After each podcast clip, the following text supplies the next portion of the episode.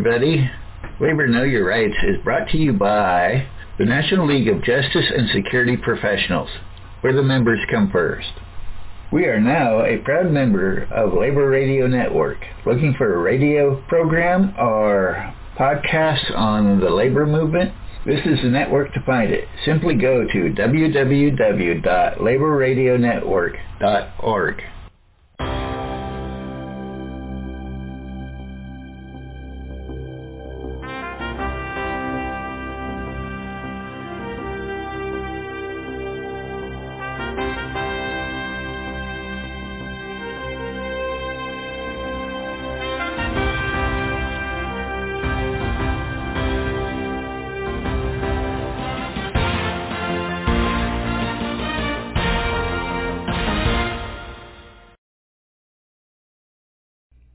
Lawrence was founded in 1845 until 1880. The dominant element in the textile factories were Native Americans, English, Irish, Scottish, French, and Canadians, and many of them were skilled workers.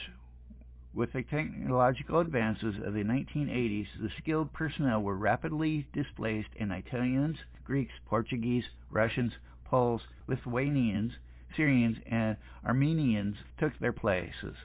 By 1912, the newcomers of Lawrence, within a one-mile radius of the Mill District, 25 different nationalities lived, speaking half a hundred different languages.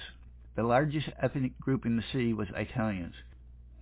The U.S. Bureau of Labor Statistics made a study of the weekly payroll reports from seven mills in Lawrence about seven weeks before the strike. It covered 21,922 workers, not including overseers and clerks about 213 of the total number in the mills on the eve of the strike. The average rate per hour of 16,578 operatives, skilled and unskilled, in the four woolen and worsted mills were 16 cents, and the average amount earned for the week under study was $8.75.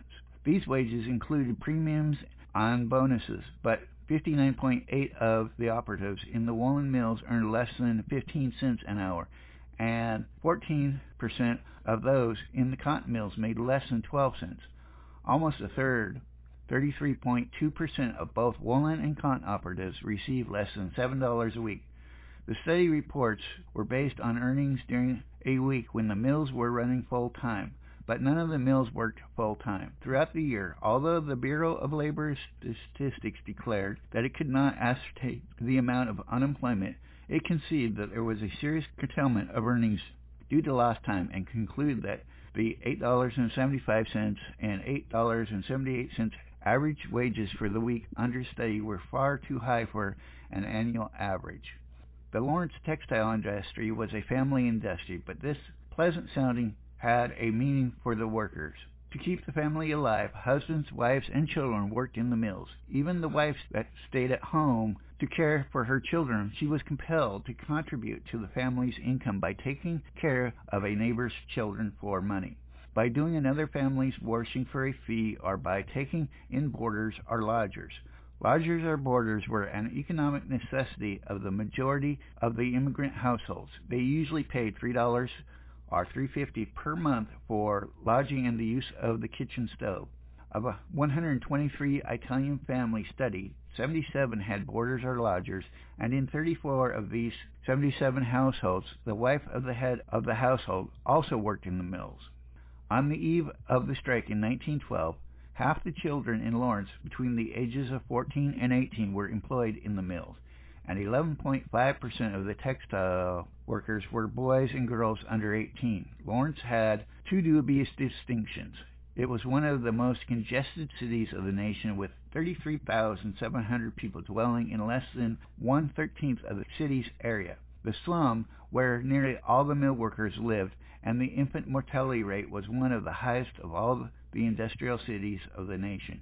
In 1910, of the 1,524 deaths in Lawrence, 711, or 46.6%, were of children under six years old. Indeed, in that year, the death toll in Lawrence was exceeded, according to the U.S. Census Bureau, by only six cities out of 40 selected. Of the six, three others, Lowell, Fall River, and New Bedford, were also textile centers. A considerable number of boys and girls died within the first two or three years after beginning work. A medical examiner studying health conditions in Lawrence Mills wrote, 36 out of every 100 of all men and women who work in the mill die before or by the time they are 28 years of age. The textile workers could not afford the wool suit or cotton dresses they made, and the cold was cause for many of the deaths. These were the conditions that led the great upheaval of New England and other textile workers in 1912 through 1913, for conditions were no better in other textile centers. But the spark that set off the explosion was a cut in wages for all workers following the passage of the 54-hour law for women and for children under 18 years of age. The law adopted by the state legislature in 1911 as a result of pressure from organized labor in Massachusetts was scheduled to go into effect on January 1, 1912, but the companies refused to pay the same wages for the shorter week as for the previous 56-hour week, and since they applied the new law to all workers, male and female, it meant a reduction in pay for the workers. The corporation scoffed at the idea that the workers separated into numerous crafts and 25 nationalities, speaking at least 45 different languages, with fewer than 2,500 union members among the 30,000 mill workers, and even these divided between the United Textile Workers of America, AFL, and Local 20 IWW, could even consider a general strike, much less stage one. The Italian, Polish, and Lithuanian workers met on January 10th and 11th and voted to strike if their pay envelopes on January 12th showed any reduction. On the next afternoon, when it was clear that the mill owners had cut the wages, the general walkout began at the Everett Cotton Mill. The weavers, nearly all of them Polish women, stopped their looms. Officials attempted to explain the reduction in pay, but the women replied, not enough money, and left the mill when the Italian workers in the Washington mill opened their pay envelopes, they found that their weekly earnings had been reduced by an amount equivalent to two hours' work, or, as the workers put it, by four loaves of bread. The wages of these men and women were already at the starvation point. Suddenly, all the years of suffering from lack of food, miserable housing, in poor clothing, poor health, and the tyranny of the foremen came to a head and erupted to an outburst of rage against the machines, the symbols of the boss's repression. The workers ran from room to room, stopping the motors, cutting the belts, tearing the cloth, breaking the electric lights, and dragging the other operatives from the looms. Within half an hour, the work at the mill came to a stop. The unorganized strikers, many of them women, closed down mill after mill, waving American and Italian flags and shouting, better to starve fighting than to starve working which was soon to become the battle cry of the general strike. Repulsed by the police at several mills, they finally halted their attacks, but by Saturday night, January 13th, an estimated 20,000 textile workers had left their machines. By Monday night, January 15th, Lawrence was an armed camp. Police and militia guarded the mills throughout the night. The Battle of Lawrence, one of the epic struggles between capital and labor in American history, was on. Since the AFL United Textile Workers would have nothing to do with the unskilled immigrant workers in Lawrence, the strikers called the IWW for help, and the IWW came on feet of lightning. Joseph Ettor accompanied Arturo Giovannitti, editor of the Proletariat and secretary of the Italian Socialist Federation, came immediately, and on January 13th, Ettor's leadership, the spontaneous outburst quickly gave way to a methodical strike organization rarely paralleled in the history of the American labor movement. On January 15th, pickets turned out in mass before each of the mills. This was the beginning of a daily practice that continued until the end of the strike. Never before had there been picketing on the scale employed in Lawrence. To get around the prohibition by city authorities against gathering in front of the mills, the strike committee, representing each of the different nationalities, developed the ingenious strategy of the moving picket line. Day after day, for 24 hours a day, long lines of pickets moved in an endless chain around the mill district to discourage strikebreakers. The women strikers themselves, and wives of male strikers, trod the frozen streets alongside the men and often occupied the front ranks in demonstrations and parades. Expectant mothers and women with babies in their arms marched with the others, carrying signs reading, We want bread and roses too. The women pickets were very active today, and very few scabs entered the mills, read a fairly typical report from Lawrence. Most reporters agreed that women proved themselves fiercer and more courageous than the men. On Monday evening, January 29th, Anna Lapizza, a 34-year-old Italian woman, was on her way to visit friends and passed through a gathering of about a thousand strikers. She was shot through the heart and killed, even though 19 witnesses testified that they had seen a soldier murder Lapizza. Two men were arrested, indicted for murder, and imprisoned and removed from the strike leadership. William Big Bill Haywood and Elizabeth Gurley Flynn took over the leadership. The district attorney declared in court that the strike committee was made up of cowards who sent their women into the picket line. He considered this grossly unfair since one policeman can handle ten men while it takes ten policemen to handle one woman.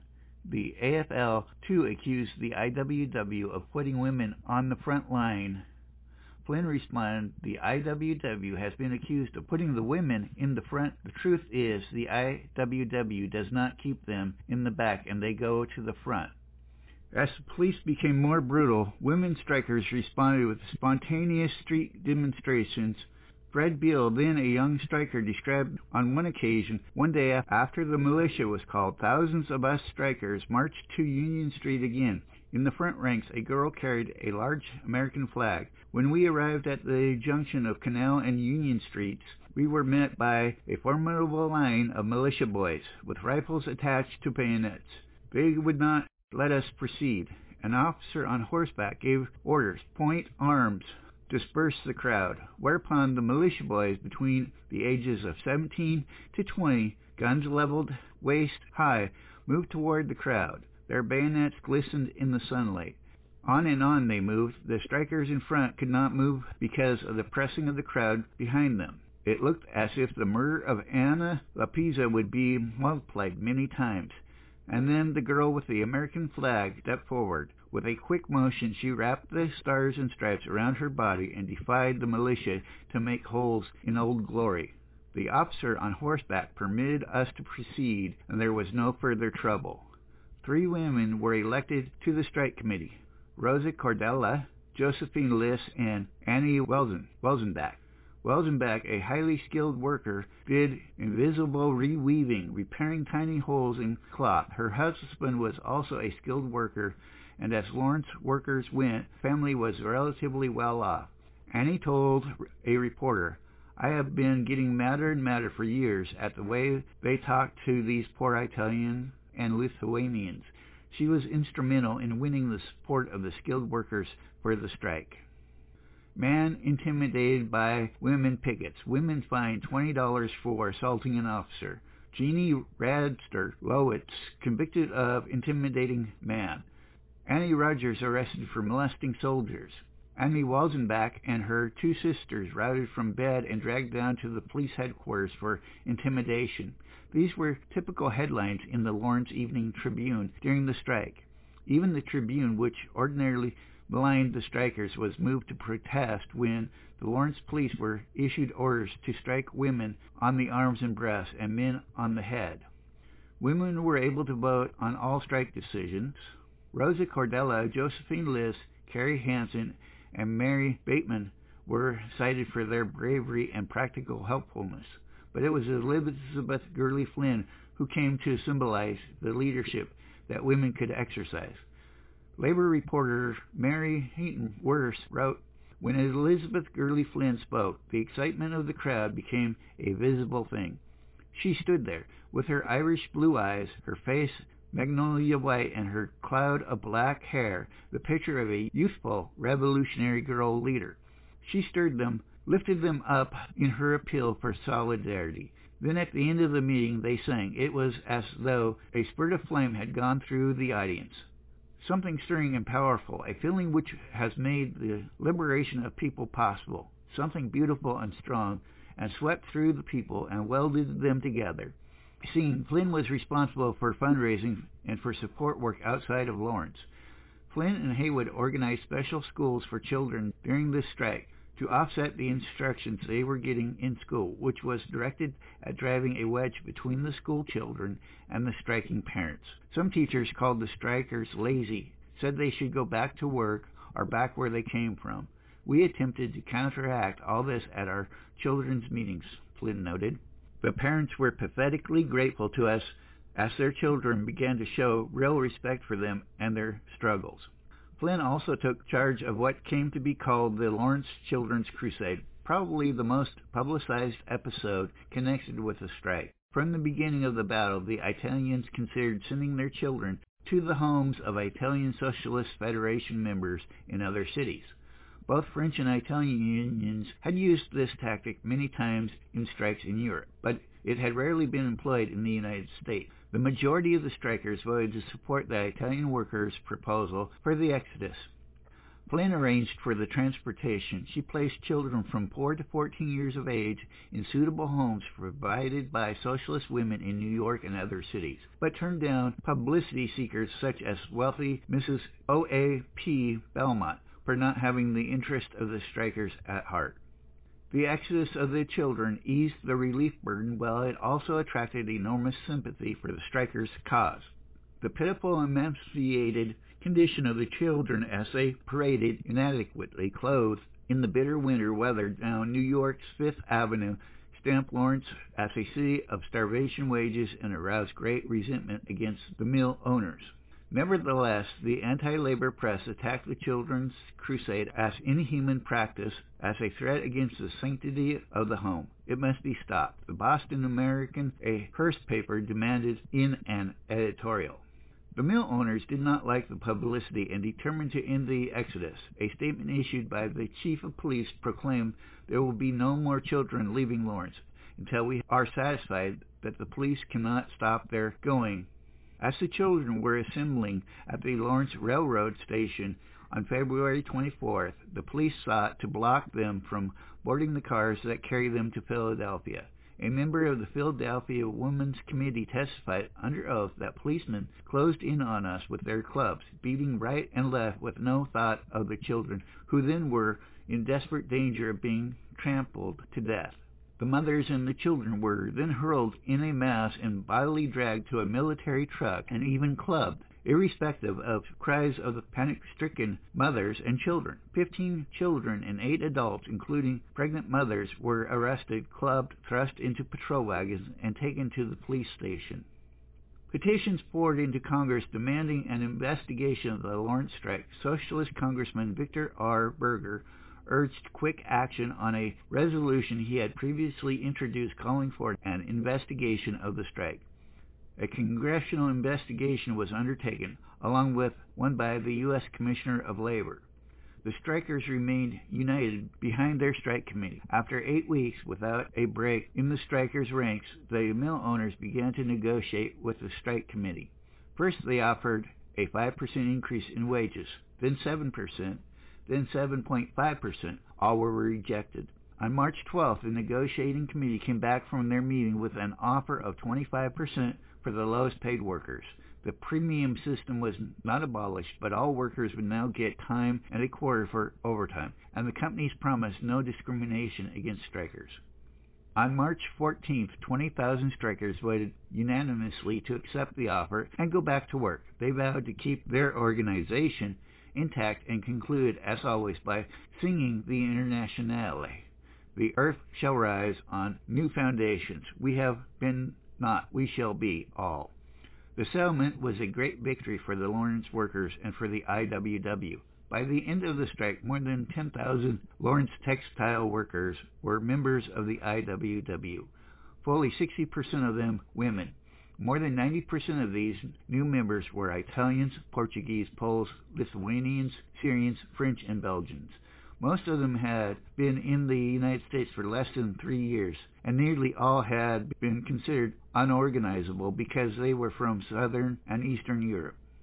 The Lawrence strike gave these women a new sense of power. They were able to vote as equal with men in all the strike decisions. They assumed positions of authority and leadership by participating in all committees and speaking and picketing in public. They led the picket lines and faced arrest and jail. Even the police used force and violence against them. The determination and militancy of the women strikers were decisive in the final victory.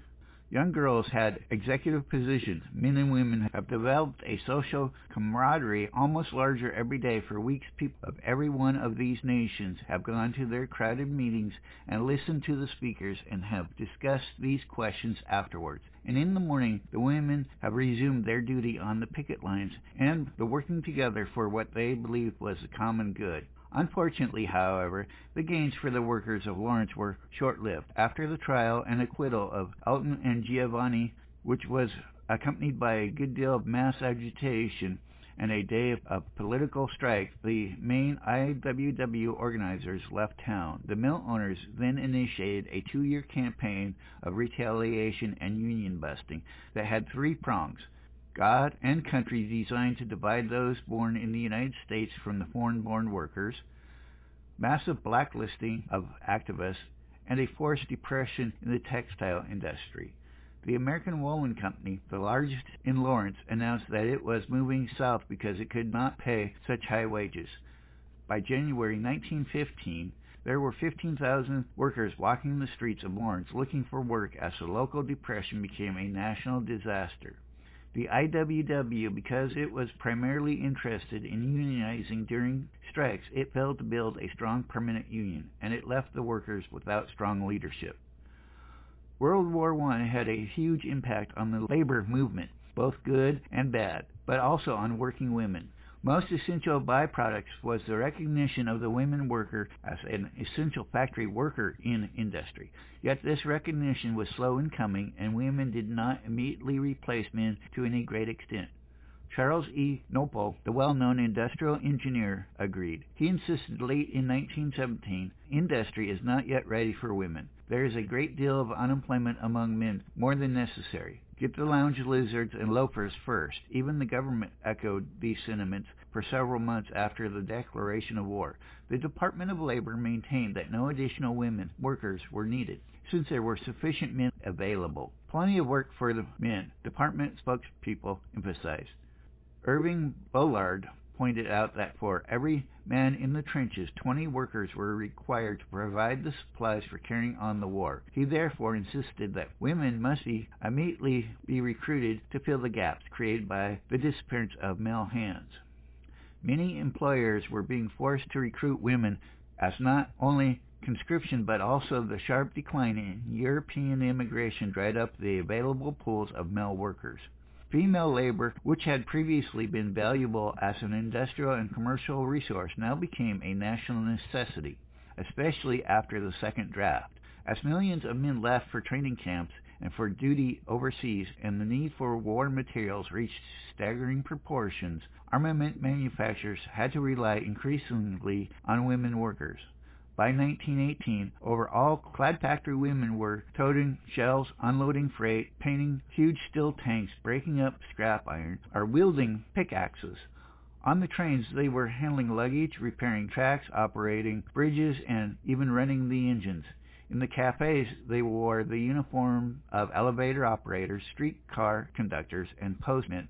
Girls and women who had never worked before and those who had previously worked in non-war trades were in aircraft and munition plants, shipbuilding yards, and steel mills, operating lathes, drill presses, milling machines, and other machines and hand tools. In addition, women continue as part of the labor force in the usual women employing industries, textiles, clothing, food, and others. Traditional reports have stressed that women workers during World War I were able, by their contribution to the war effort and the capability they displayed to break down the barriers that had been previously kept out of many industry activities and lay the foundation for more specialized jobs, increased wages, better working conditions, and a more competitive status in the labor market in sum, that they managed to change drastically the existing sex-segregated organizations of work and prejudice concerning women's appropriate work roles. Thus, Mary Van Kleeck wrote that the industry, not feminism, opened the way for women to enter new areas of the work experience and that the war appears to have released the power of women's industrial processes more effectively than all the preaching of economic independence during the past 50 years. And Teresa Wolfson commented, women's sphere bade fair to become a thing of the past. The old line motherhood occupation gave way to jobs to be done by ideology as well as reality.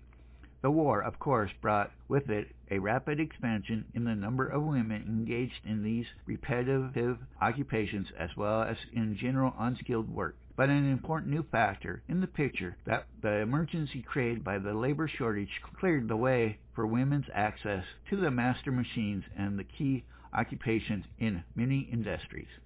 In the iron, steel, and other metal industries, for example, it opened the machine shop and the tool rooms to them and introduced them, even if only in limited numbers, into the steel works and rolling mills. Moreover, the war emergency forced the experiment of teaching women workers to read blueprints, to adjust their machines, to set up and measure and mark their own work, and be responsible for its quality and quantity. Private and public training institutions of the country had trained only an insignificant number of women for these tasks. Plans that did get underway for training women either were inadequate or were not started early enough to produce many material results before the armistice.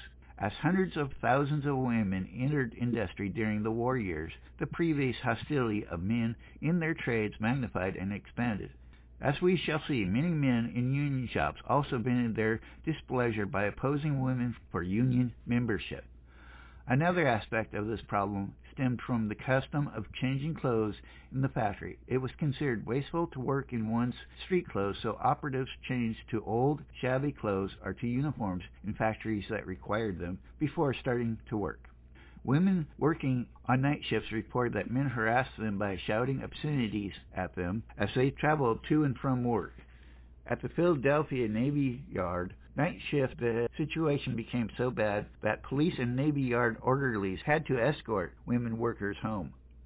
Many men feared that large numbers of women would lead in the short run to lowering of the existing wage and other labor standards in the long run, to the discharge of men. The men particularly resented what had come to be known in England as the Sister Susie menace. Sister Susie was the type of woman worker described as possessed by the peculiarly infantile form of patriotism which prompts her to volunteer her services or underbid the self-supporting men and women. Still, it was not primarily because of their patriotism that women entering the traditionally masculine pursuits rarely received the same pay as men for the same jobs. While some women felt the situation was warranted because men often did heavier work and supported families, many expressed justifiable anger over the discriminatory job classifications and wage differentials. Most women hired during the war were classified as helpers, even when they performed the same work as men. Other war industries also reflected clear distinctions between men and women. Another government installation paid a minimum daily rate for women of $1.20 to $2.24, but for men it was $3.20, the same as the maximum daily rate for women.